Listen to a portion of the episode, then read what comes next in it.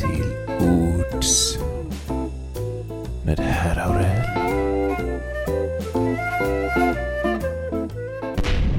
Välkomna till ännu ett avsnitt av Till ords med herr Aurell. Idag ska vi prata med Martin Soneby som är poddare och komiker och liknande saker. Och vi ska prata om holländsk patiens och kommer tangera lite äckliga ämnen som mäns sexualitet och sånt. Så det vill jag varna för, speciellt min mamma som är en av lyssnarna misstänker jag på den här podden. Men först lyssnar vi alltså på sången Holländsk patiens. Dessa stackars polygamer som ska fram till barens damer och förnedra sig för chansen till en dans. När man lika väl kan sticka höger hand i höger ficka och ha roligt med en holländsk patiens. Samma gamla slöseri med tid, parfym och energi. Byta kläder och sån skit för en romans. När man mycket väl kan klara nästan samma sak på bara tre minuter med en holländsk patiens. Ja, man ser dem stå med tjejen och slå huvudet i nejen halva natten och sen gå med stukad svans. Själv så ger jag fan i flickan och kör ner min hand i fickan och där lägger jag en holländsk patiens. När och var som helst i staden, vid de kommunala baden, tunnelbanan, ja så fort jag får en chans. Under bordet på kaféer, framför tavlor på museer. Det finns alltid tid för holländsk patiens. Jag tror faktiskt att man hinner till och med när man befinner sig som doktor i en utryckt ambulans. Bara övervinn din blyghet och för fingrarna mot tyget i din ficka för en holländsk patiens. Fast vem satan orkar leta jobb som doktor och arbeta hela dagen för sånt som lön och stimulans? När det enda man behöver både räcker och blir över och då pratar jag om holländsk patiens. Jag är trött på politiken, man blir ändå snart besviken när ens drömmar mals till budget i balans. Hellre gå och knyta näven i sin ficka där den även passar på att lägga holländsk patiens. Annars tror ju folk på mycket, tror och faller för grupptrycket. Det stenar medger andar och seans.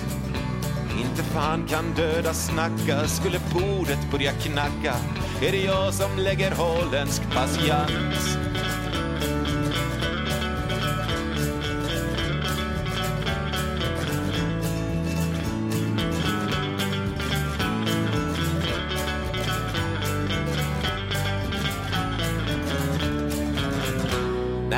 Faster råkar dö gick vi dit och sa adjö. Hela släkten grät och lade varsin krans. Bara jag som inte la en, men jag steg fram till graven och där lade jag en holländsk patiens. Och när prästen såg det hela kom han fram och skulle gräla men då sa jag att min tro var inte hans. Nej, han tror på bibelorden och att Jesus gick på jorden. Men ja, jag tror på holländsk patiens. Ja, ja, jag tror på holländsk patiens. Ja, jag tror på holländsk patiens.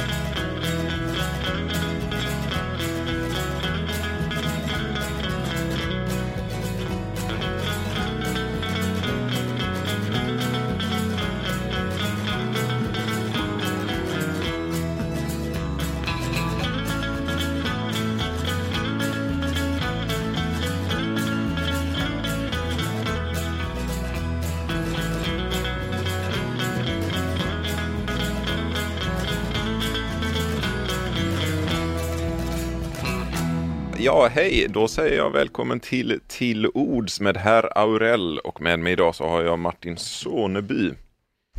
Som jag har ju suttit i samma poddstudio som massa gånger i din podd AMK morgon. Ja, Mm. kul att vara här. Ja, vad, berätta vad du håller på med. Jag eh, gör stand-up comedy och så gör jag ett eh, morgonradioprogram som heter AMK morgon. Och eh, jag försöker att inte göra någonting mer än det. Ja, okej. Jag jobbar väldigt, väldigt hårt varje dag på att inte göra eh, andra saker. Du går upp tidigt på morgonen, fyra dagar i veckan och sitter och gafflar med eh, komiker i några timmar. Ja, precis. Det är själva eh, format, programformatet är att vi inte har så mycket av ett format utan bara eh, vi, vi, träffas och sen eh, så, så pratar vi bara. Och det blir oftast kul. Om man bjuder in roliga människor så blir det oftast roligt. Ja, det. Är min tanke. Känner du någonsin jag är inte så van vid det som du, så jag kände framförallt i början, första gången jag var med, kände att det var väldigt svårt att du fick få en syl i vädret. Ja.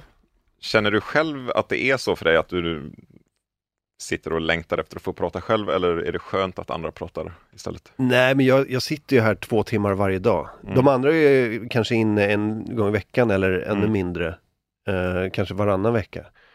Så uh, jag är bara glad om, jag är bara glad om folk har roligt. Mm. Uh, för då, det betyder att de kommer tillbaka. Och då betyder det att jag har ett program till sen, senare. Liksom. Så att, uh, nej, jag, jag, tycker att jag får prata tillräckligt mycket. Jag, jag, är jättenöjd med det. Ja. Det, vore, det vore jättekonstigt om jag bjöd in fem komiker och så satt jag och pratade själv. Ja. Alltså hela tiden. det var det. Du bjöd in en liten, ett entourage. Ja, precis. Undrar vilka som skulle komma, vi behöver inte nämna några namn, jag bara undrar vilka som, vilka som först skulle hoppa av och vilka du skulle ha kvar som ändå var sådär, men ändå gött att få sitta och lyssna på dig som Hitler i bunkern. Ja men exakt. När du håller dina ja. långa drapor ja. om vad som är fel i samhället. Verkligen. Nej, jag tror att eh, Johanna Wagrell är en sån där som bara sådär, skulle tacka för sig eh, ganska, ganska snabbt. Ja. Och sen finns det några unga killkomiker som nog skulle hänga kvar. Har exakt samma Rätt. bild. Ja, det, eller hur? Eller hur? Det är ändå värt, de får ändå vara med ja. i, din, i din bunkerpodd. Ja, det kan, det kan, Medan eh, den sakta ringas in av, av uh, verkligheten och exakt. kollapsar. Ja, man, man, det bara faller under ens egen, eget storhetsvansinne sådär. Att de, de är säkert jätteintresserade av att höra mig två timmar om dagen Ja. Så jag har en, nej, så, uh, men nej, jag, jag, jag är jätteglad om folk har roligt. Det, det känns som att man, inte riktigt så, men om man skulle bjuda hem folk på middag, så är det ja, bara, man blir bara glad om folk, om det kommer igång och så pratar folk liksom. Ja, det är ju lite som middags. Jag, jag, jag tycker det är jättejobbigt att gå upp på morgonen och vara med i det, men det är också, förutom att det är eh, marknadsföring och medieträning, vad det nu kan vara, så är, det någon sån här, det är lite som att gå på en middag med kollegor. Eller frukost med kollegor. Ja men det är lite kul. Mm. Uh, det, det, är många som, som inte varit med förut som bara som är med för första gången som säger så här, hur går det till då? Jag bara, ja, men då, hur går det till när man fikar med folk? Det, det man bara, man bara umgås ju. Ja, just det. Fast man känner en extra press på att försöka vara rolig bland komiker. Ja, jo, kanske det är en show. Man ska ju bjuda på en show. Så att eh, lite, lite så är, måste det ju vara. Men, eh, men det, det klarar ju alla som kommer hit. Men, ja. men det, ehm, det brukar lösa sig. Det brukar också lösa sig med, folk blir bättre också på det, märker man ju. Alltså det här med att så här, prata eller lämna plats eller alltså det blir som ett band som blir liksom duktiga på att spela tillsammans. Ja, just det. Jag känner fortfarande att jag är väldigt dålig, men jag har alltid varit väldigt dålig på att prata i grupp. Jag känner att det är nyttigt för mig att få träna. men du är ju skitbra ja, i, eh, alltså du, det är alltid roligt eh, i AMK morgon när du kommer in. Ja, ja men tack, men det är en sån här just jag har nog ändå alltid tyckt att det är roligt att prata på tu man hand, men att tyckt att det var väldigt svårt på fester och sådär när man ska sitta i en grupp ja. och hitta sin läge och säga saker och så ja, inte precis. vänta för länge med något man har tänkt ut, för då ja. är det för sent, för då har du redan bytt Så sitter man och håller på sin roliga grej och så ser man ögonblicket fara förbi man och man bara att, nej! Men, det är två repliker för mycket och nu blir det som, ja ah, men det vi sa förut mm. om smurfer, ja. jag har en till grej, det går ju inte. Nej, nej, nej, nej, nej, nej sånt, där, sånt där sitter man med hela tiden, man har den där, åh det här är guld och så får man inte läge att kasta in den. Och sen, eh, sen är ögonblicket över. Och bara så här, nu sitter man där med något värdelöst skräp i handen bara. Som ja, är, precis. Ja, sånt händer. Eh, apropå då de här eh, sociala problemen så ska vi prata om eh, eh, onani idag. Eller ja. låten heter Hållens patiens och mm. eh, jag kan ju förklara för dig snabbt bakgrunden till låten. Eh, jag var uppe i Iggesund vill jag minnas att det heter med några grabbar där som tyckte att jag gjorde festliga sånger. Och, Var ligger det? Eh, det ligger någonstans, oh, Hudiksvall tror jag, man kör lite inåt ja. landet och de försökte, de försökte få det att bli mer lantligt än vad det var för att de ville ge den vibben till mig. Ah. Så de, när de körde mig från tågstationen så körde de någon konstig grusväg som gick parallellt med riktiga vägen för att, för att jag skulle känna att jag kom ut på landet. Sådär. Lantligt va? Ja, men det var så. Men det var också en del uh, halvbisarra grejer. På, det var så här slagsmål på deras lilla byfest och sådär. Ah, och så okay. frågade så här, brukar det vara slagsmål? Ja, tyvärr så är det oftast mm. det. För det är här folk varje dag. Finns, ja, men det finns bara ett ställe att gå och har man då gruff med någon, någon har lånat pengar av någon, ja då brukar det bli slagsmål när de ses. Oj, oj. Så det kändes uh, autentiskt. Wow, mm. Mm, där ser man. Det var så här spår där folk sladdade runt på tomterna. Utan att göra. Så det var, det var rätt... Och, och då, men hur... Ja, i bilen då så satt väl folk och gafflade och någon myntade bara uttrycket holländsk patiens och sa det låter snuskigt utan att ta det så långt vidare. Just det. Och så tyckte jag det var roligt, men det finns ju mycket sådana här snuskord och andra ord också som bara är en sån här allmän eh, jag, jag, tänker på eh, det uttrycket, eh, det, det, engelska uttrycket Dutch oven. Det kan vara amerikanskt. Ja, oh, vad är det då? Uh, Dutch oven är när man uh, har, när man ligger med, alltså ligger bredvid en tjej under, i samma säng, under, under täcket. Och så fiser man under täcket och trycker ner hennes huvud. Det kan ju vara en, kill, en tjej ja. som gör på en kille också men man, man tar den man är i sängen med och så trycker man ner huvudet och stänger till ja. eh, täcket så, så att det blir en, en holländsk ugn. ja, det är så roligt att den är holländsk. Ja. Det, finns, det finns ingen täckning för att Nej. det skulle vara holländskt. Du kan ta vilket annat land som helst. Ja, om det inte har med någon en... typ av den här holländska liberala synen på, eh, på sex och prostitution som historiskt sett kanske har varit lite mer liberal än andra länder Ja, det runt skulle kunna vara, ja. Men det kan ju lika gärna, alltså tysk, alltså tyskarna har väl lika mycket en sån ja, likvärdig syn på prostitution ja, och sex också. Fransmän har också sån här klassiskt rykte. Faktiskt. Alltså, det finns väldigt mycket och du skulle lätt kunna göra en turkisk ugn av det och ja, få massa ja. sådär, ja. Där. Mm. Ja, nej, det, det, det, är väldigt roligt. Det, det finns också någonting som heter, relaterat som heter hotbox. Det är en sån amerikansk grej också. Eh, och det är, det är när man stänger till alla rutor i bilen precis innan man ska fisa. Och så fiser man in hela bilen. så bra att det finns. Ja, att det finns namn för det. Ja, ja det är väldigt fint.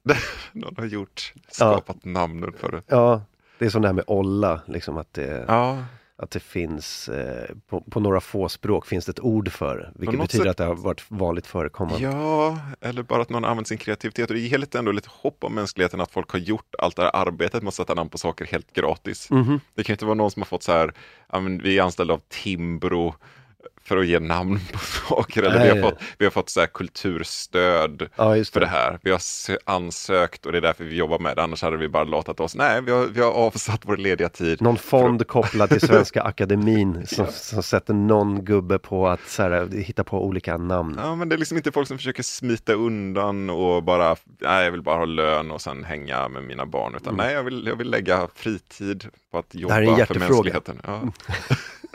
ja, det, det, ja, det, det här är min passion. Ja, faktiskt. Ja, um, det är fint. Ja, ja, det här är ju... Det är lite så här de enda som lyssnar på den här podden är förmodligen uh, mina föräldrar. Att...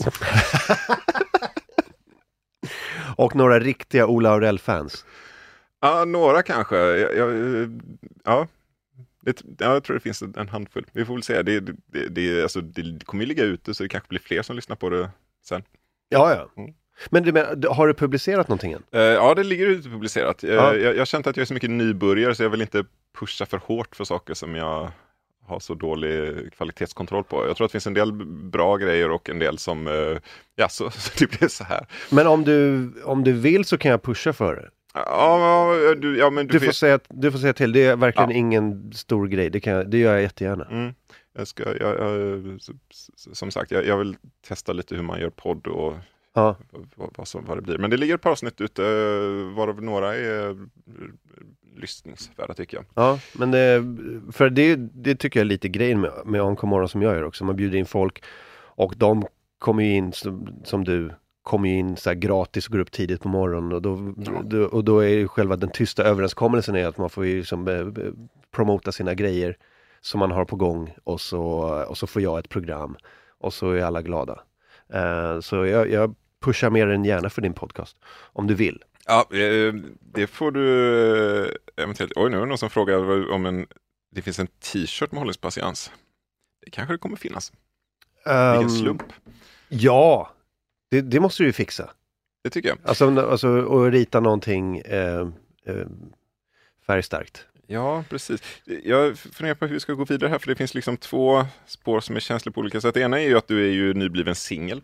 Ja, kanske någon månad, sex veckors eh, sådär ungefär. Mm.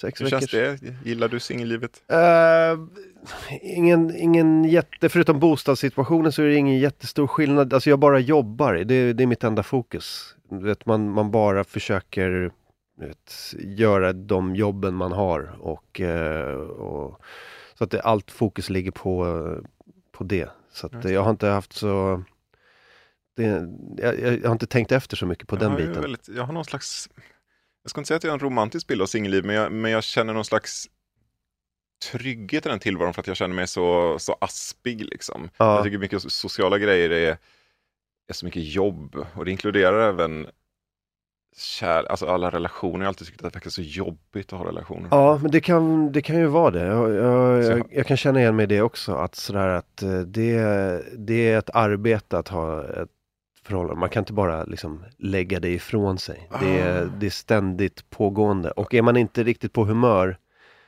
på att, eller har energin att jobba på det, då, då kan det bli lite påfrestande. Ibland, Ja. ibland vill man bara, och kanske, jag vet inte, jag generaliserar nu, men som man så kan man också vara lite jag tror att män ibland bara behöver att dra iväg. Det är därför män jagar och sånt där och, och har ett garage där de står och bankar på någonting. Eller lagar en bil eller något sånt där. Det, jag tror det inte har så mycket med själva aktiviteten att göra utan det är bara så här, nu måste jag komma iväg en stund. Ja, men så, Bara så, sitta på en stubbe. ja, jag är så i alla fall. Jag, tack och lov så får jag lov att vara sån. Ja, och så har vi det jobbet när man, det ingår att man drar iväg ett tag och då kan man ju vara själv ett tag, Ja. lite grann. Ja, På ett tåg eller på ett hotellrum och sånt där. Blir det inte för mycket då är det bara trevligt oftast.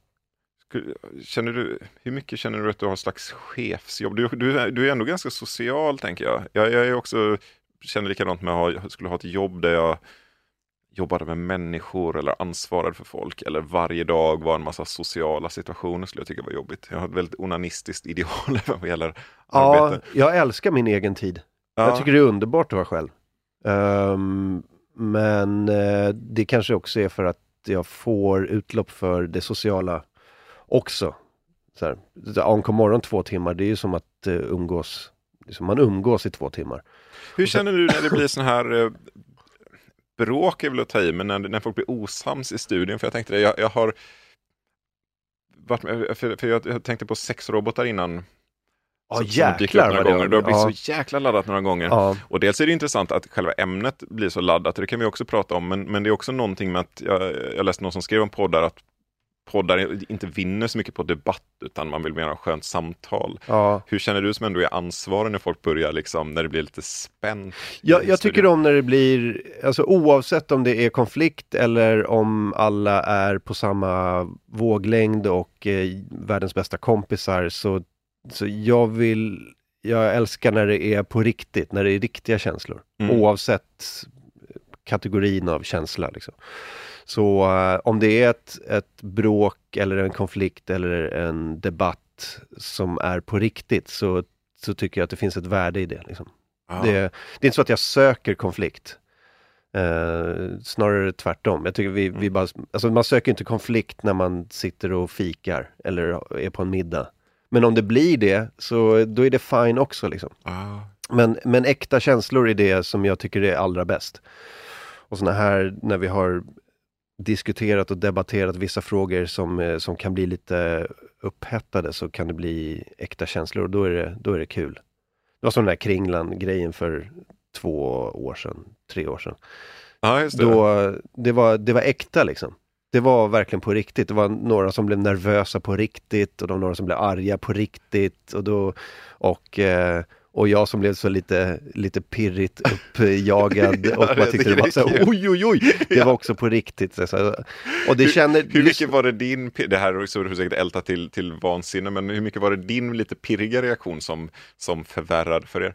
Ehm, jag vet inte hur mycket det förvärrade i, i publikens ögon eller eh, liksom när folk, kritiker började höja rösten. Men eh, för, för oss som gjorde programmet Mm. så jag uppfattar det som att de tyckte att det, för, alltså det var hela grunden till allting. Okej.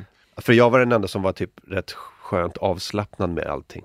Jag, Ja, bara, jag bara tyckte så här, men det var, det, vadå, det hände, eh, det är skitsamma, vi går vidare. Ja.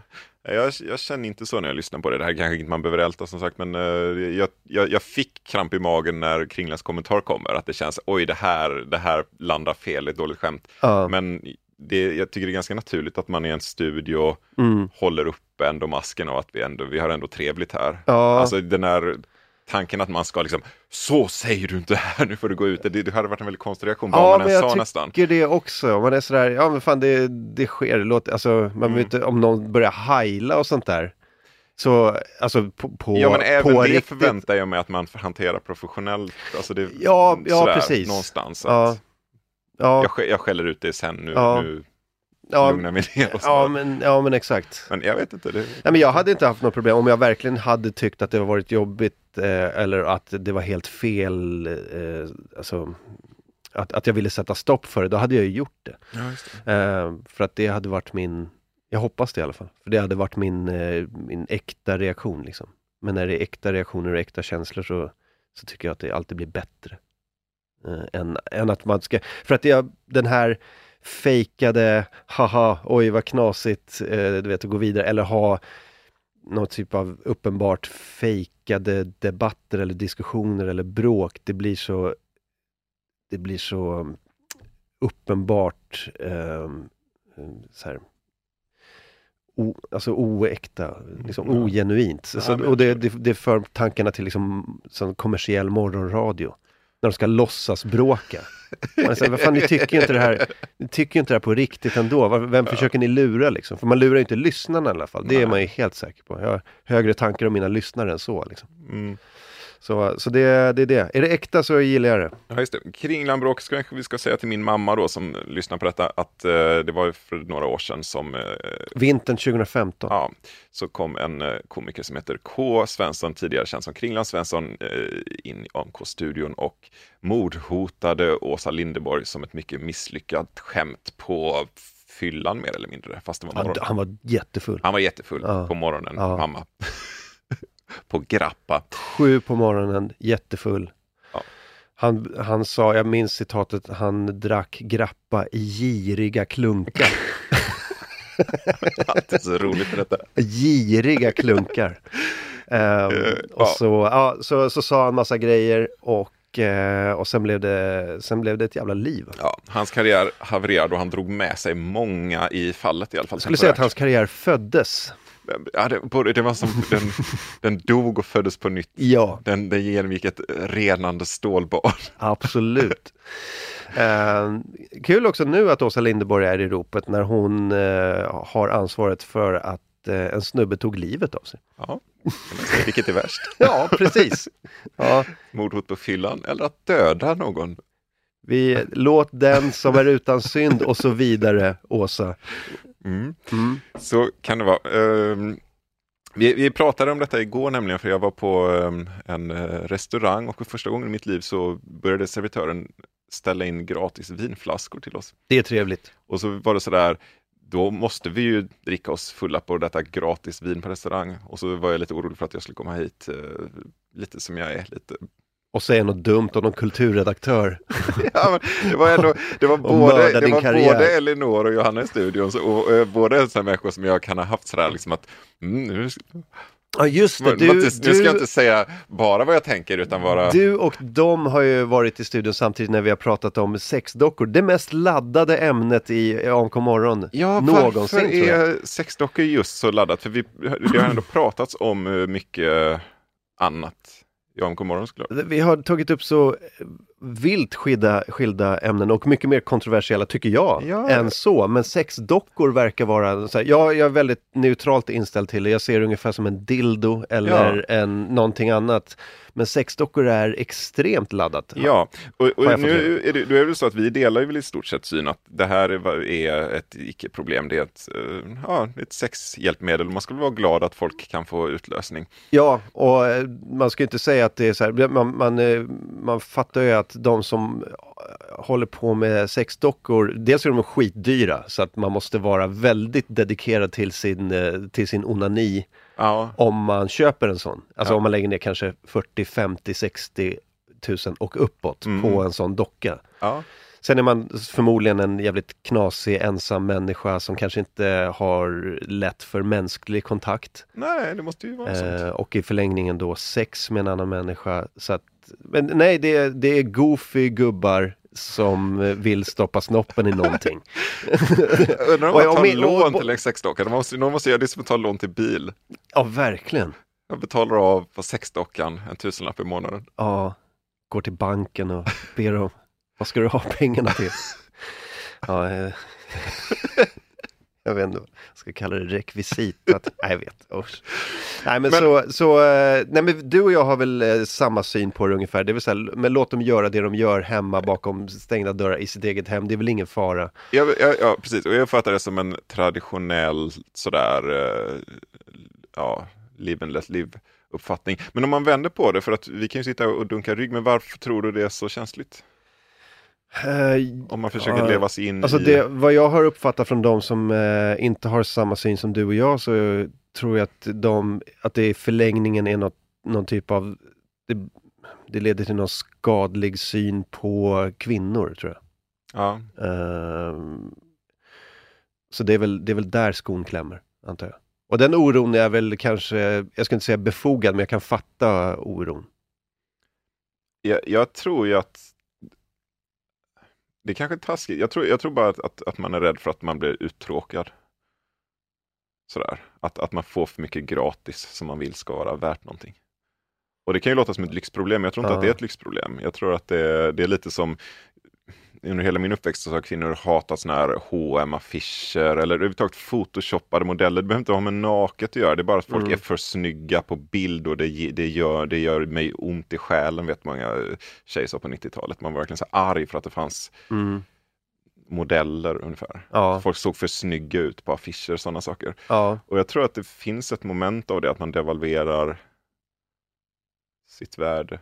Ja, så du, du tänker att om de här sexdockorna hade varit, det, det är inte samma grej som de här 80-tals uppblåsbara Nej, för då känner typ man, av jag, jag, kan, jag kan lätt slå det här. helt uppspärrade ögon och någon typ av konstig rund mun som man skulle stoppa in snoppen. Det, bara, det såg knappt ut som en människa liksom, knappt ja, precis. urskiljbart. Ja, Då är det inte samma grej. Men nej, nu, man nu, kan de, skratta åt det. nu är de så snygga så att de känner att det, det sexuella kapitalet är hotat alltså, eller? Ja, men jag, jag tror, alltså jag inser att det kan låta cyniskt, men, men, jag, men, eh, alltså, men jag tror att det gäller egentligen mycket sån, eh, det är klart att det finns ett, ett, ett äkta engagemang för, eh, mot sexuellt våld och så, men jag tror att mycket av det hatet som finns mot pornografi, prostitution, sexdockor, allting sånt också är en slags, det, det är en devalvering, det är det sexuella kapitalet som hotas och, och jag tycker inte att det är konstigt att tänka sig att det är, är väldigt viktigt för kvinnor för att det har varit så viktigt evolutionärt och historiskt. Mm. Att, Ja, att det- det faktiskt spelar roll. Ja, det är inte omöjligt.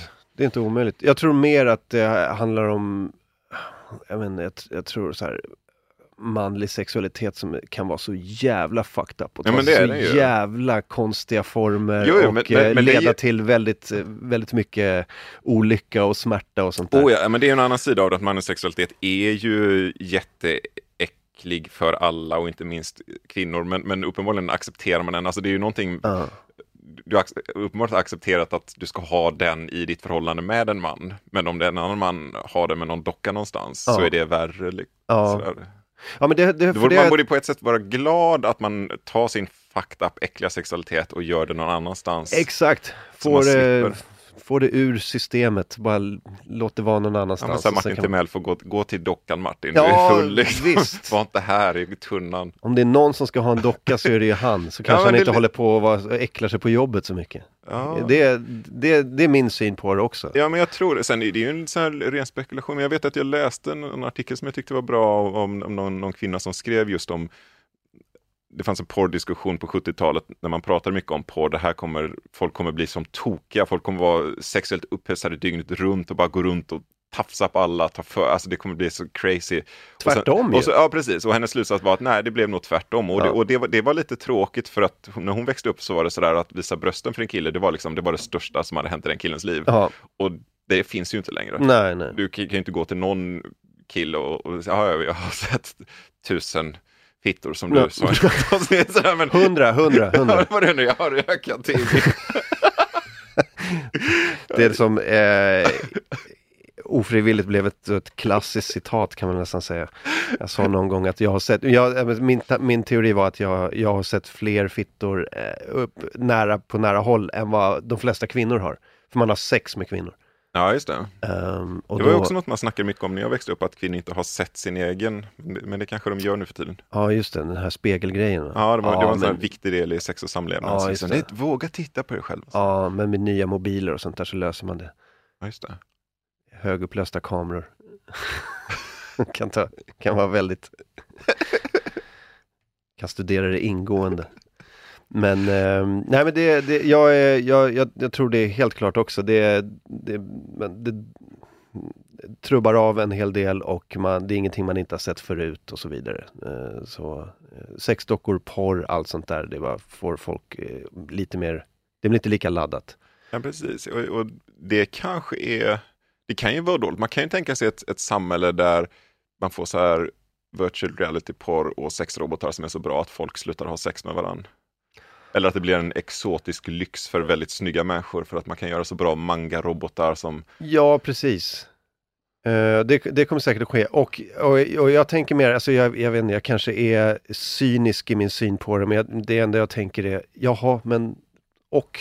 Vad, vad spelar det för roll då? Nej, Är sex så jävla viktigt? jag tänker också lite så. att, jag, att det måste finnas. Det, det är inte så att vi behöver fler människor på jorden. nej, det kan har vi ingen sån barn, kris. Har vi de bra robotarna, vi kommer ju klara att göra barn i laboratorier. Det kan inte vara det stora problemet. Ja, Så, så, så jag kan också känna, jag, jag, jag skrev en låt den gången, den, jag tror, jag vet inte om det blev att den blev censurerad av min producent eller om den bara inte var så rolig, men den handlade just om hur mycket tid man sparar om man, man blir så trött på sex, alltså när man har sett tillräckligt mycket porr så tröttnar man på all sex, så då kan man Ja. göra andra saker istället. ja, får man tid över till någonting. Jag tror sensmoralen var att man bara hade tid över till dåliga saker, men eh, Mm. Nej, men jag, jag tror också, jag hörde någonstans om att i Japan så finns det någon typ av eh, sexkris. Folk har inte sex längre. ja, jag läste ner det. Det Ehm, och de vet inte riktigt varför. Nej, det är jättefascinerande för det är också, det är lite, de kan ju vara för att de är japaner men det kan också vara för att de är lite före, för de är ju lite civilisatoriskt före på vissa sätt. Alltså Ja. de har tidigare gått in i befolkningskris och Mm. de är ganska högt utvecklade både tekniskt och kulturellt på något sätt. Ja, um, levnadsstandard, eh, teknologi som är kopplad till jag vet inte, porr, eh, onani, sex i, i allmänhet. Så det, det kanske är så. Ja. De, de kanske ligger där, säg att de ligger tio år före. Så tio år, om tio år Kanske. kanske det ser ut så i Sverige eh, också. Det vet man ju inte. Å andra sidan jobbar de för mycket och lite sånt där. Ja, de det- har gjort förut också så jag vet inte. Det, Ja. det finns någon sån här i, i, ny manlighetstyp som kallas för gräsätare där, även om du har hört talas om det. Nej. Nej, det, är, förmodligen är det, det blir alltid så när man ska översätta språk som är för långt bort, att det blir, Ja, man fattar att det låter bättre på deras ja språk. just det. Det här låter säkert helt okej på deras språk, men för oss låter det what? Det finns något ryskt ord måste det finnas som alltid översätts som bandit, som alltid låter fel. Så fort det är så här terrordåd eller nu ska vi in i Ah, Tjetjenien så ah, pratar man om banditer och det Ah. låter som att det är bröderna Dalton som är det. nere i Tjetjenien Stråtrövare. ut. Ja, precis. men, men det är förmodligen ett laddat ryskt ord som har en Ja, ja. djupa historiska rötter. Jag hörde att Stalin hade en bakgrund som stråtrövare. eh, det, var, det är ganska spännande ändå att han, Ja, att han eh, på, på, i sin ungdom var liksom Skrev inte stråtrövare. han poesi också? Alltså Stalin måste ju varit en ganska, alltså, man vill inte säga att han var en jättecool person så, men alltså, han känns ju som att han var en, en eh, han måste ha haft någonting. ja, Jag har, ingenting, jag har ingen aning om eh, ju med- poesigrejen. Men... Ja, jag för mig det. Men det är kanske något- var något som folk gjorde på den tiden. Det var typ som att ja, ge ut en skiva. Alltså, Mm. det, det, känns inte, det var förmodligen inte alls lika nördigt 1905 eller 1895 när nu var som... Nej, men sen hundra år senare då är det så eh, att han, då kanske han hade haft en blogg bara. Ja, men förmodligen. Ja, Jag kan tänka mig att det, det var, skrev dikter var något man gjorde. Man fick lära sig i skolan, så här skriver man dikter. ja precis. Några gjorde det sen också. Ja. Ehm, nej, men så, och vad var gräsätare sa du? Ja, det- alltså det är ju en, någon typ av manlighetsidol. Man har övergett lite den här eh, högkompetitiva, jag ska jobba hårt och eh, imponera på kvinnor, ganska macho-idealet antar jag, som Mm. är traditionellt japanskt. Karriärist. Ja, jag vågar inte säga hur mycket det går en linje mellan sån här eh, samurajdygder och karriärism, men, men det här är någon slags, nej, jag kan sitta själv på mitt rum och inte jobba så mycket och skita i kvinnor. Ja, ja. Ja, ja, ja det, är det det som är, för att det finns, eh, jag har hört om, det är no, också något fenomen i Japan där, ja, det är kanske är samma sak, men män som de typ stänger in sig, spelar tv-spel, umgås inte med folk och bor hemma hos sina föräldrar liksom. Och flyttar aldrig ut. Liksom. Ja, det kan nog beskriva samma fenomen. Sen kanske det har vidare kopplingar än så. Det känns som att det finns någon sån här variant. Alltså varianten att folk inte flyttar och bor hos föräldrar finns väl av massa olika skäl säkert. Mm. Men det finns, finns det inte också någon sån här, eh, lite, fast den är mer lite aggressiv rörelse. Vad är det det kallas? Män som inte vill ha med kvinnor att göra längre. Mhm. Sådär, det, är bättre, det är bättre att inte ha en flickvän och bara spela tv-spel för att uh, det här med kärlek har blivit så uppfuckat och det är så mycket krav och samhället har blivit konstigt och så sitter man och är lite så här aggressiv på nätet och Ah, försöker just skapa det. strategier för hur man möjligen kan utnyttja kvinnor sexuellt men helst borde man inte ha med dem alls att göra. ah. Eh, det, det finns någon förkortning för det, någon akronym. Så. Är det de som eh, Alexander Bard inte kan sluta prata om? Att jag han är det- orolig för den där eh, Absolut. Tror det segmentet av män som bara eh, spelar dataspel och kollar på porr. Och nu vet jag inte hur idealistisk han är eller om han bara ser en försörjningskrok där, men jag tror att det finns ett, ett segment av män där som eh, man både kan få en stor publik hos och säkert tjäna mycket pengar på om man skriver en bok speciellt för dem. Ja, ja, absolut. Där tror jag att det jag- såg en jag, jag vet en som har gjort en karriär på det. Det är någon, det är någon Youtube-stjärna som, hon ser ut som en porrskådis. Stora Ah. tuttar och blont hår och är snygg. Jag tror hon heter Tara Babcock eller någonting. Jag trodde att det var en porrskådis först. Men det Ah, visar sig att hon är bara en sån, gör Youtube-videos och hon håller på, hon har riktat in sig på gaming. Så att hon spelar bara tv-spel. Okej. Och fast hon är, och, och, och alltså popkulturella, nördiga, klassiska, nördiga grejer som Star Wars också, Marvel och sånt där. Eh, och så spelar hon tv-spel. Så man märker att hon har så här, okej nu ska jag ska hugga runkkillarna. Eh, och så bara, så allting som de gillar. Stora tuttar, prata om sex, vara lite sexig, men också tv-spel och popkultur. Men jag tror att det är på vissa sätt en eh, underutnyttjad eh, målgrupp på vissa sätt i alla fall. Det finns, det finns en, en del sådana där, framförallt det finns sådana här lite så högerpolitiska människor som kan, eh, vad heter han, Jordan Peterson, du känner till honom? Ja, ja. Ja, det känns som han har hittat en målgrupp och kan dra in hur mycket pengar som helst för att det är så få andra alltså så universitetsprofessorer som skulle rikta sig till den gruppen Ja, av eh, ja. unga män som är sådär lite.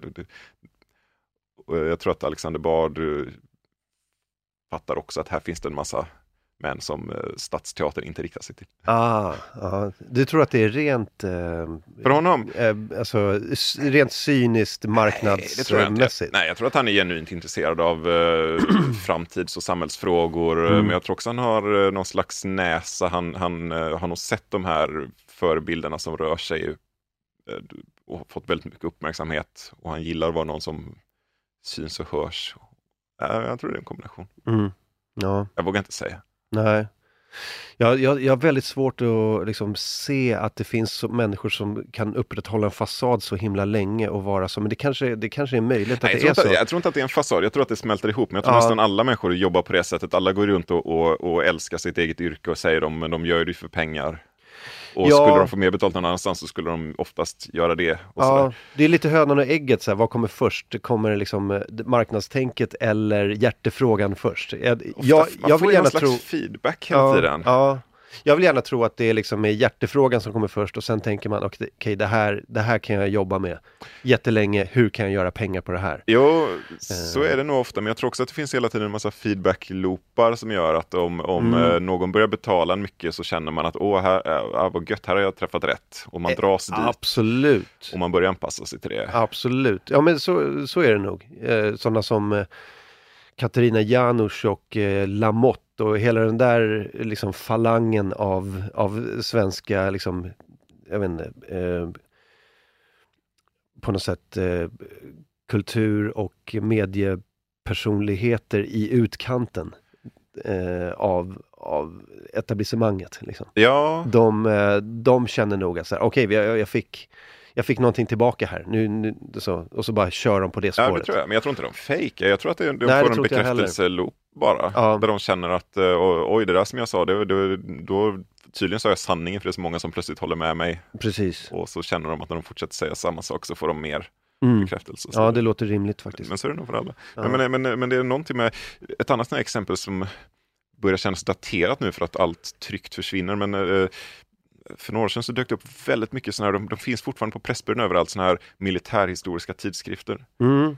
Som kom lite från ingenstans. Och jag har hört folk säga att det var liksom ingen som fattade att det skulle bli stort eller var det kommer ifrån.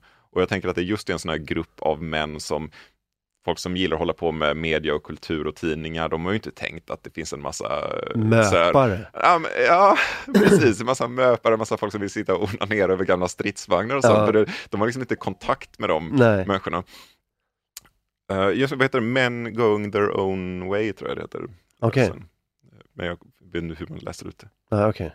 Ja, nej, möpare är, det är också en sån liten lustig, det kanske är föregångaren till, eh, till de här eh, tv-spels och porrkillarna. För de, är, de känns lite dammigare men, men de har ju också Ja. funnits där i, i alla år. De har väl alltid funnits. Alltså jag, jag, jag var ju väldigt intresserad av militärhistorien när jag var liten. Jag kände inte att det fanns någon, någon feedback för det. Jag Nej. kände att, jag var, att det kändes ensamt och Ja. nördigt. Jag letade upp vad som fanns i skolbiblioteket och det var väldigt begränsat. Det fanns Ja. någon bok om finska vinterkriget från 1961. Mm. Sådär. Så kände man att nej, det här ska jag nog sluta med. Var det, vad hette de, det var inte eh, Illustrerad vetenskap var lite mer, eh, det var lite mer forskning och teknologiska framsteg men de, de hade ju också någon typ av systertidning som, som var någonting i stil med sån. Ibland kom de ut med specialnummer så. Ja, jag, Hitlers tanks. Nu finns det jättemycket sånt. Ja. Men jag tror att det har ansetts fult. Jag tror redan, eh, även när Peter Englund slog igenom, minns med Poltava och sådana böcker, Ja. så fanns det mycket historiker som tyckte att ah, ja, vi har alla varit 11 år och tyckte att det är tufft Ja, med karoliner, men nu sen så gör man riktig historia. Ja, och han bara, det, nej, jag tycker det här är ganska kul, och så säljer skitmycket böcker. och så, någonstans så ger, måste folk ändå ge efter för, vad, för de här... är han liksom- kungen av Möps? Eller eh, Peter Englund?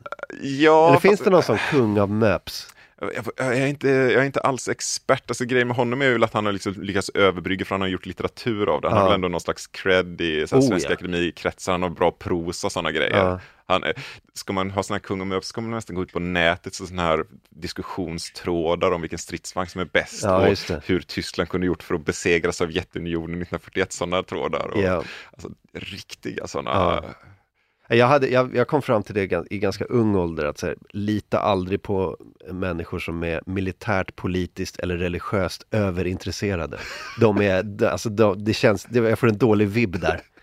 Alltså är du med i ett ungdomsförbund och, eh, och är så 19 år och har kostym och vill in i kommunalpolitiken, jag litar inte på dig.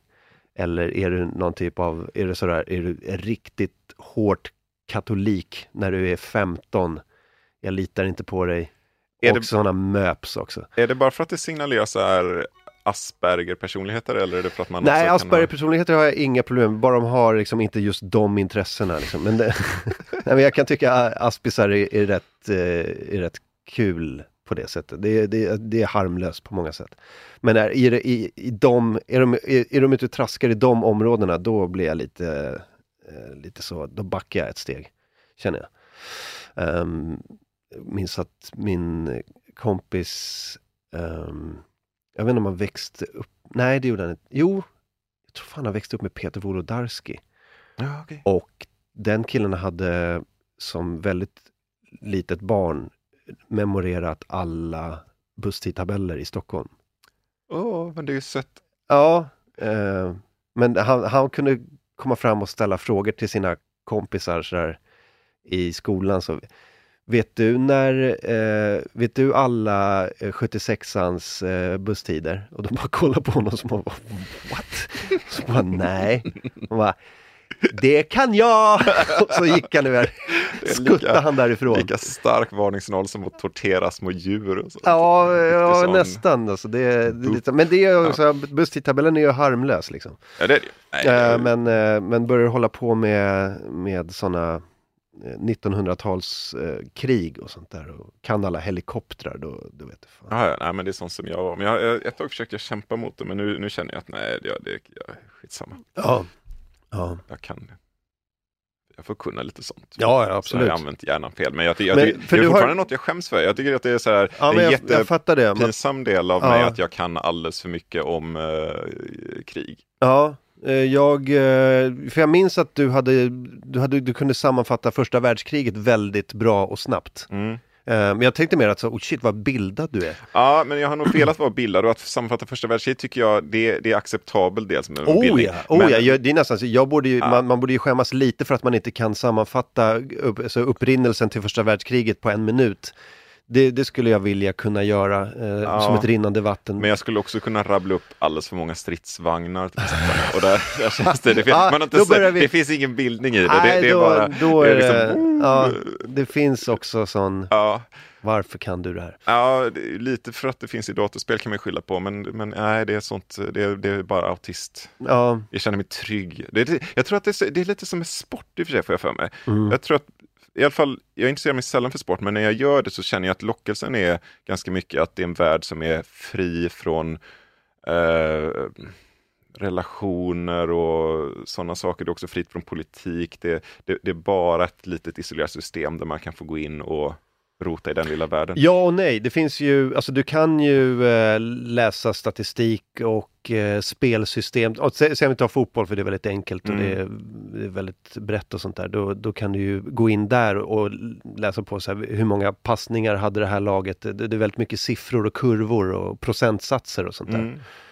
Men eh, och så här, vill, hur många spelare har de på vissa positioner som är vänsterfotade respektive högerfotade och vilket kan ge upphov till eh, Ja. svagheter i, i det defensiva spelet. Sådana där grejer kan man ju hålla på med. Mm. Men fotboll kan ju också vara oerhört politiskt. Om man läser lite Erik Niva så fattar man ju att, så här, det, det handlar om historia och samhälle och politiska spänningar och sånt där. Det, det, det skriver ju han väldigt mycket om.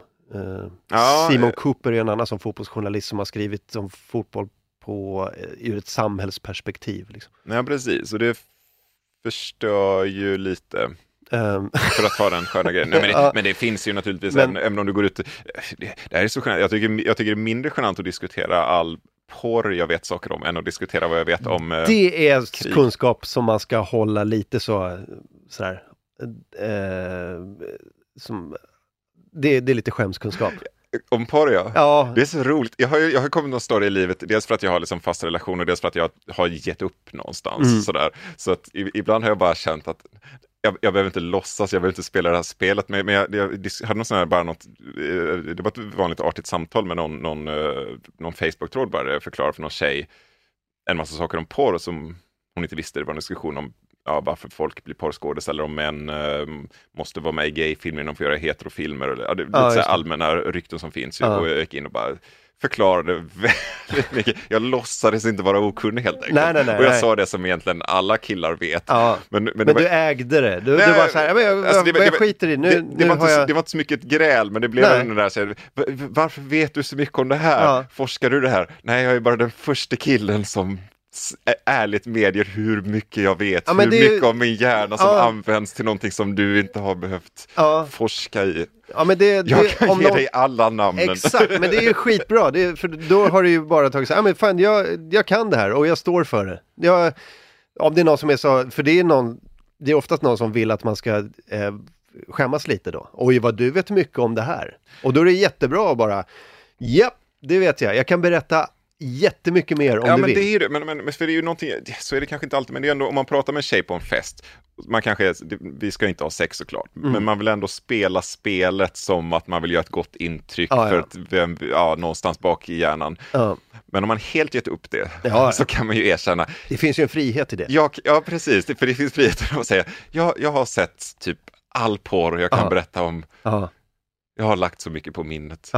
Ja. men absolut. Det är, det är superskönt Ja, eh, att bara kunna eh, släppa den där, den där spelgrejen. Ja, precis. Uh, veta saker om krig, det känner jag, det, det är snäppet värre. Mm, det kommer också. Ja, ja, precis. Kanske till en 50-årsdag, då bara så här, fan, jag, Ja men det tror jag. Ja, Ja. Men det, är väl, det är väl ändå en av de fina grejerna att bli gammal, att man faktiskt kan uh, skita i sånt. Också Verkligen. sån här skön grej, man satt barn till världen redan, jag ska inte... ja precis. Jag behöver inte imponera på dig. Nej, och barnen kan man, behöver man inte heller imponera på, för Nej. när de, är, när de är fem år så dyrkar de en vad man än gör och när Ja. de är 15 så hatar de en vad man än gör. Så det, det, finns inget, det finns inget spel att spela nej, med nej, dem. Spelar ingen roll. kan till med njuta av det sen bara, Ja. liksom, och eh, vara lite extra militärnördig när hennes kompisar kommer. Ja, absolut. Ja, det är ju, det är ju svinskönt. Det, det håller jag med om. Där man, det, friheten i att bara vara sig själv. För det är väl det det handlar om, hela den där grejen. Är det inte så? Ja, precis. Hur länge har vi pratat? Eh, en, en, en bra nej, stund, jag vet inte, har vi pratat en halvtimme? Det kanske vi har. Ja, jag, jag har faktiskt glömt eh, ta klockan. Vi, Ja. vi, vi fortsätter lite till då. Vi Ja, men absolut. fall, ja, precis. Det var det här som jag såg som för, för det är också en sak som vi har pratat om. Ehm, jag har klagat på datorspel senast jag var här tror jag.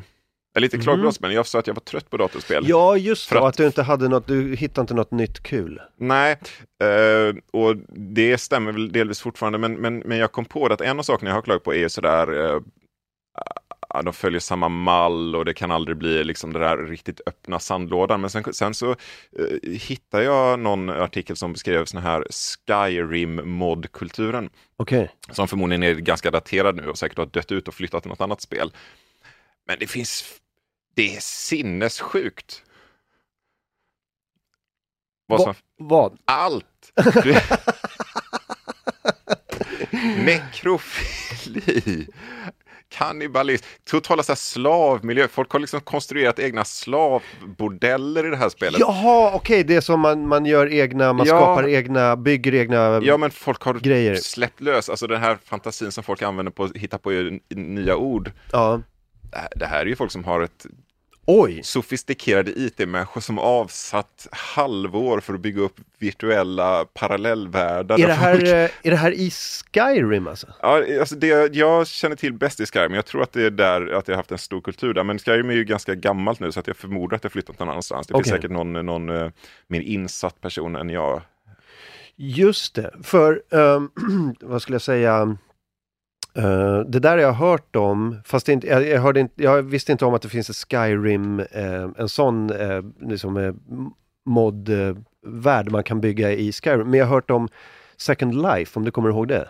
Ah, just det. Second Life var ju en sånt man hade en gubbe och så kunde man köpa och sälja grejer och bygga olika hus och bygga, ja du vet. Ja, folk, folk höll på väldigt mycket och byggde egna grejer där. Där, var, där blev det också så att eh, du vet, du kunde bygga någon typ av riktig sån knullavatar. Det var någon sån, någon med stora tuttar och en jättepenis eller något sånt där. så här, världens mest vulgära she-mail. Eh, och så, och så, kunde de, så hade de sex på olika sätt då i, eh, i Second Life. Och det fanns även så pedofilsällskap Ja. där det var någon som hade en barnavatar och så var det något, något sorts gangbang med den här lilla, det här lilla barnet. och det var, jag läste till och med, minns en DN-artikel när, när det här uppdagades. Liksom. Mm. Det var någon journalist som hade fått nys om att det här skedde och att, ehm, att det då skulle att det var aktuellt med någon typ av eh, undersökning om det fanns någon möjlighet att åtala folk för, för barnporr. Då Ja. i, eh, för att de hade gjort såna här grejer. Ehm, så det, det, fin- det finns ju också, jag tror även i, jag vet inte om det är Minecraft, nej det kanske inte förekommer i Minecraft, men de, de bygger grejer och sen då, då kommer man ju komma i kontakt med människor som bara bygger sina egna sexfantasier i de här spelen såklart. Ja, men det är fascinerande med hela omfattningen på det. Så här oerhört Ja. ambitiösa, skriva upp bygga om så nya animeringar och allting. Liksom.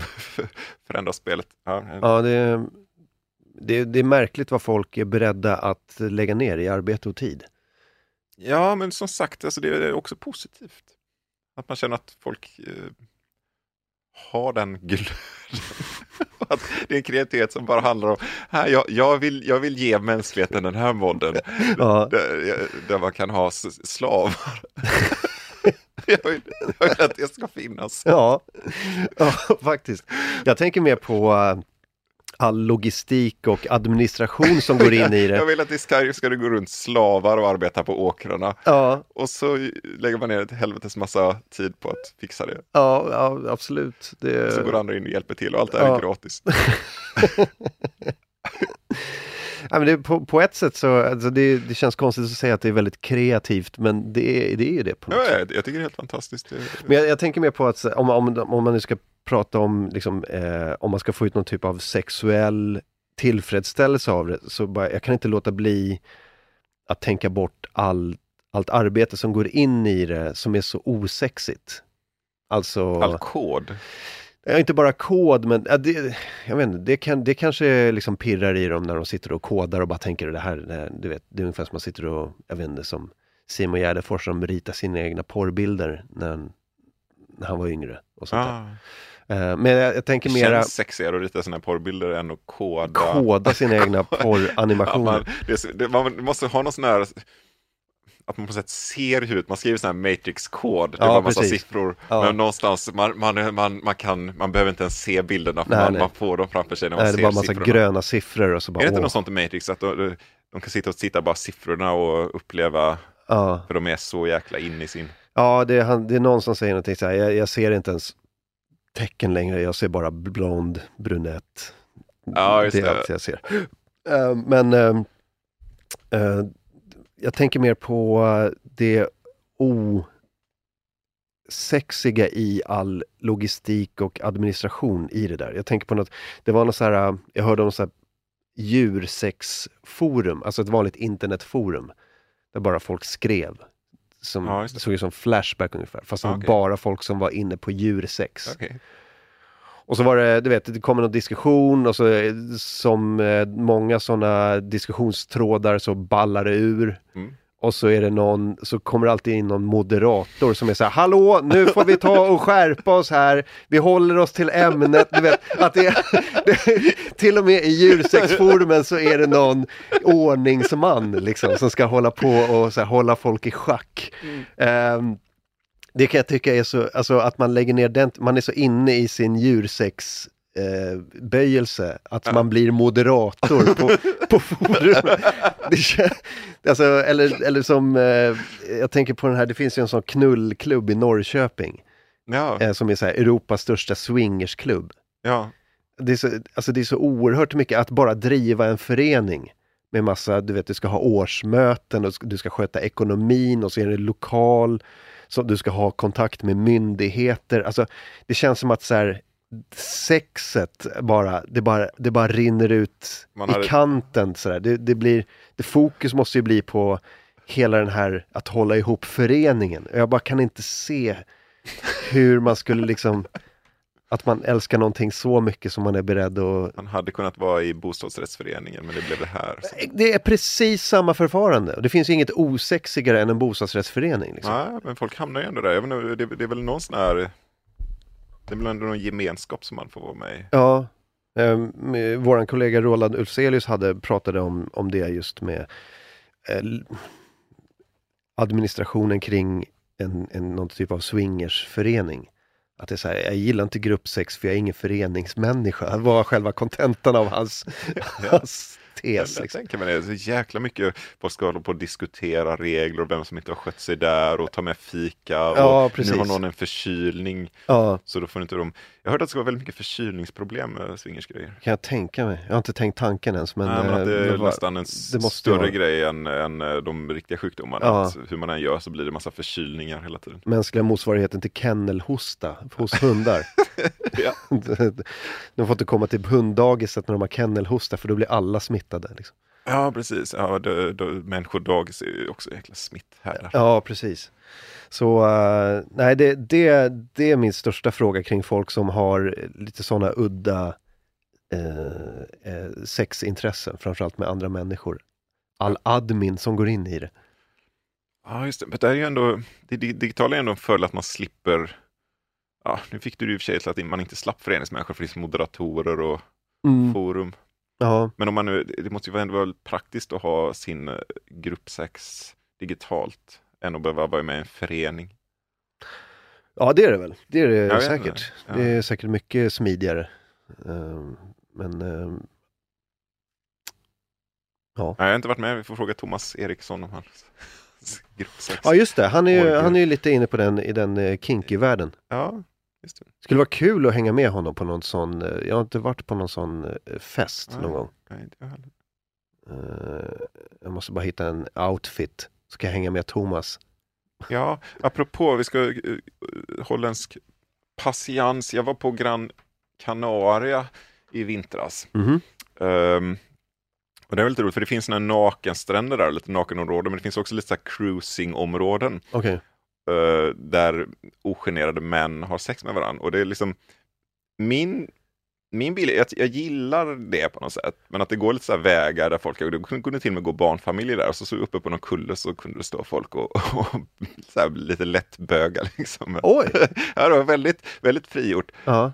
Och jag tycker att det är ganska skön stämning, men, men eh, någonstans måste man ju dra en gräns, och man drar den gränsen väldigt olika. Ja.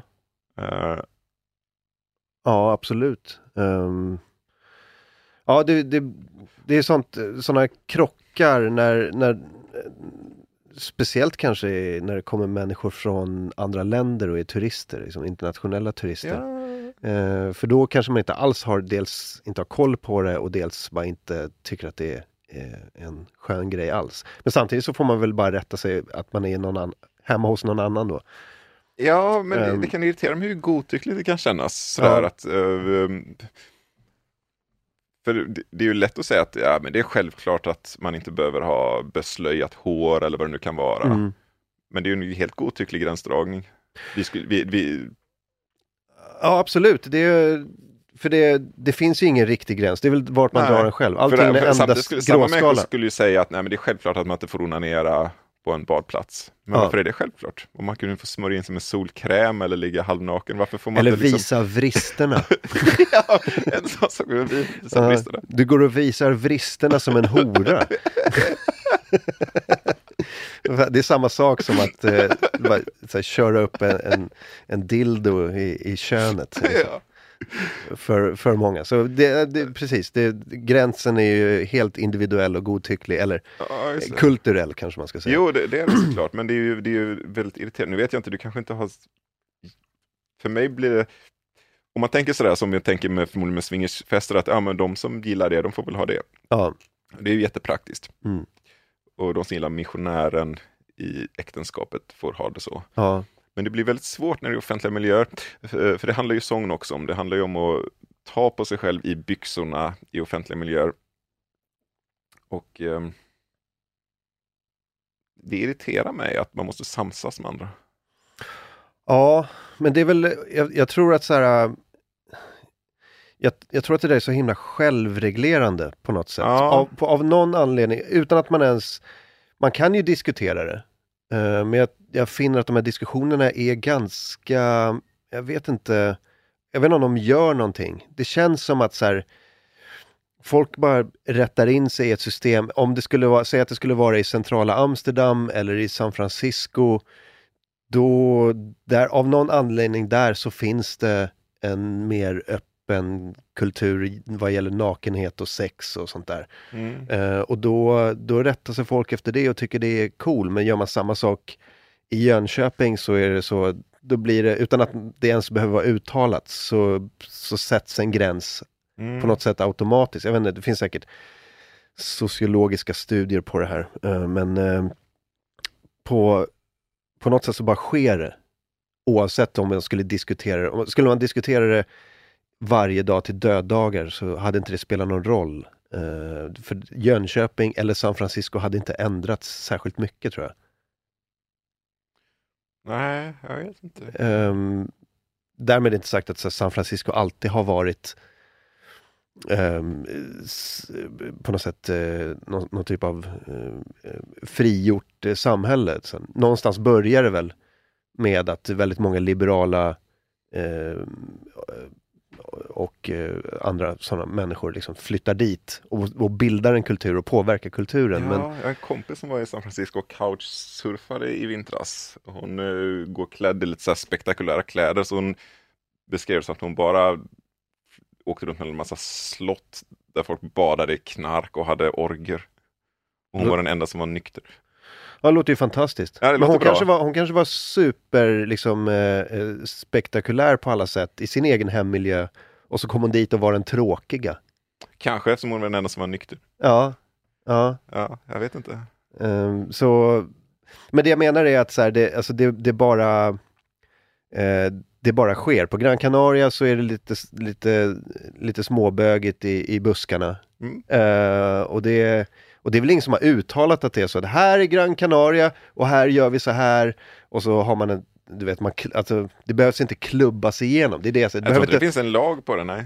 Um, nej, men det behöver liksom inte vara alltså, att samhället på något sätt uh, kommer överens om någonting, något förfarande formellt, utan det bara, sker. Det, det är min uppfattning. Det fanns en lite rolig ironi med Gran Canaria som var att, att uh, anledningen till att det finns sån liksom, bögeri där var att det ligger så avsides under Franco-tiden så kunde det hålla på där. Mm. Det var liksom så, så undangömt från resten av Spanien. Eh, samtidigt så Franco, innan han tog över makten, så höll han också till på Gran Canaria, för det var så undanskymt att han kunde mm. odla, odla sitt motstånd i fred där och komma därifrån.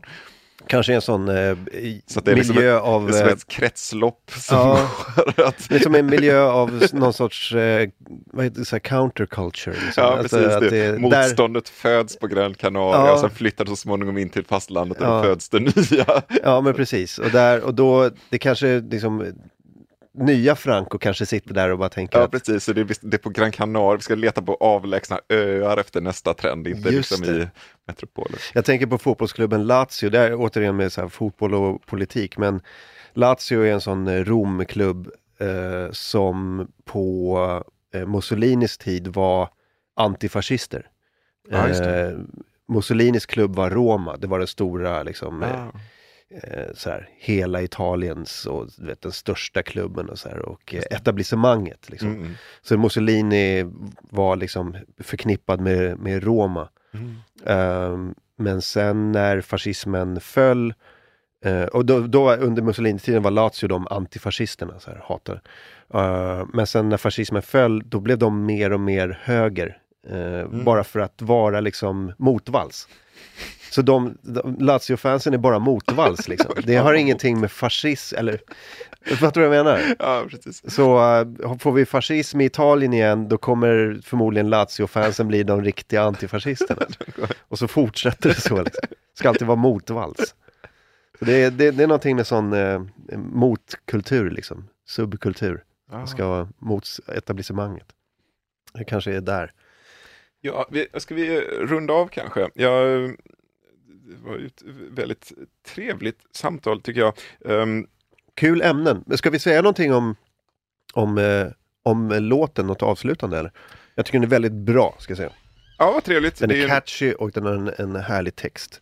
Det är en väldigt tramsig låt. Det är en sån här som jag skriver oftast mina låtar för att framföra dem live. Och det är en sån här låt som fungerar väldigt bra varannan gång och varannan gång så blir det lite tyst för att folk kanske känner att eh, oj, är det här verkligen jag, vet, alltså, det, det är en konstig låt för mig. Vad tror du det beror på? Uh, jag, jag, om jag, jag är lite för dålig på att läsa av sånt. Uh, det finns låtar som är ganska säkra kort och det finns sådana låtar. Jag, jag, tror att hur man kommer in i det, uh, kanske att man kan avfärda det som att det här är ju, det här är ju bara ett runkskämt. Mm. Ska jag sitta här och skratta åt ett runkskämt? Um, eller också är det hur jag presenterar låten, att jag ibland så ber jag lite om ursäkt för den eller har ett krångligt resonemang om att vi måste lära oss tolerera fler grupper i, i samhället och inte minst män fick pingis. Det ska ju inte vara behöver vi inte älska, men vi måste acceptera att det kan finnas. Jag vet, det kan också vara att det har varit mycket sådär metoo-tid nu och då har det blivit trixigare liksom. Att det. tankarna går direkt dit och vad då är det Martin Timell han sjunger om nu och Just hur ska jag, vem skrattar jag åt dem? Jag, jag, jag har ingen aning. Män som runkar offentligt har inte samma eh, härliga liksom, inte lika lätt att skratta längre. bort kanske, jag, jag vet inte. Det gör det i Mm. och för sig roligare på något plan. Ja. Men eh, Mm. absolut. Finns det, någon, finns det någonting du saknar i ett sånt här eh, viktorianskt samhälle där sex är superladdat och man inte får visa vristerna? Och, Eh, nej, jag, jag, jag är ju, eh, jag skulle ju jättegärna tycka att eh, Stockholm eh, skulle bli, jag, jag vet inte, det är svårt att prata för hela Sverige men, eh, men eh, Stockholm är ju fruktansvärt tråkigt på det sättet, men det är på alla sätt. Jag tycker Malmö och Göteborg har mycket fri, det känns mycket mer fritt. Eh, Stockholm Mm. är så fruktansvärt kliniskt rent, eh, inte bara liksom fysiskt eh, vad gäller eh, liksom, hur kvarteren ser ut och hur staden ser ut. Så. Mm. Det, finns ett skönhetsråd och sånt där. Det, det, Stockholm skulle behöva lite mer smuts, tycker jag. ja, jag På med. alla plan. Det finns liksom. en, en starkt medelklassgrepp om Ja, det är så fruktansvärt kramar muster. ängsligt. Med ett, ett lite äldre ord nu så är det att, så med, med gentrifiering och lattifiering. Liksom. Mm. Eller så här, lattifieringen av Stockholm tycker jag är, Ja. är, hindrar Stockholm från att eh, bli skönt. Det är för lite svartklubbar och det är för lite eh, kreativa grejer som händer. Eh, de riktigt roliga kreativa grejerna verkar alltså maktfunktioner i samhället sätta stopp för. Och det hindrar Stockholm från att bli eh, kul. Eh, Eh, Så på alla plan, jag skulle vilja ha mer svartklubbar, jag skulle vilja ha mer sådana, den typen av, eh, jag vet inte, den typen av liv i Stockholm. Det hade varit bra. Jag skulle också vilja ha det, och lustigt nog inte för min egen skull, för jag är astråkig. Ja, och visst. skulle, jag, skulle inte, jag, skulle bara, jag skulle bara gilla att bo i en stad där det fanns. absolut. Jag skulle vilja ha en svartklubb i mitt kvarter. Ja, jag skulle vilja gå förbi en gata där Ja. jag visste att på den här gatan ligger det sju svartklubbar. Exakt. Jag vill se någon svart plåtdörr där man hör något dunk. ja. Och så om man skulle knacka på det så är det någon ordningsvakt utan bricka som öppnar dörren och, frågar om man vill men det är komma som in. att gå på nu, Andra Långgatan i Göteborg. Ja visst. Det, det är så skön gata för att det är liksom alla sexklubbar men det är också sådär det har varit så här skivbutiker och massa ölställen där massa ungdomar sitter och det är sådär Ja. Vänsterpartiets lokal och, och det liksom blandar hej vilt på samma gata. Precis, och det, det är ju, eh, det skulle ju aldrig accepteras i Stockholm. Nej. Alltså det är för många näsrynkare i Stockholm som bara tycker, ser något sånt där och bara tycker usch, fy vad hemskt. Ah. Det där är, så det, den, eh, den vibben, lite mer andra lång i, eh, eh, i Stockholm, tack. ja. Och med de orden så kan vi avsluta. Jättestort tack för det. Eh, tack själv, jättekul. Till ords med herr Aurell.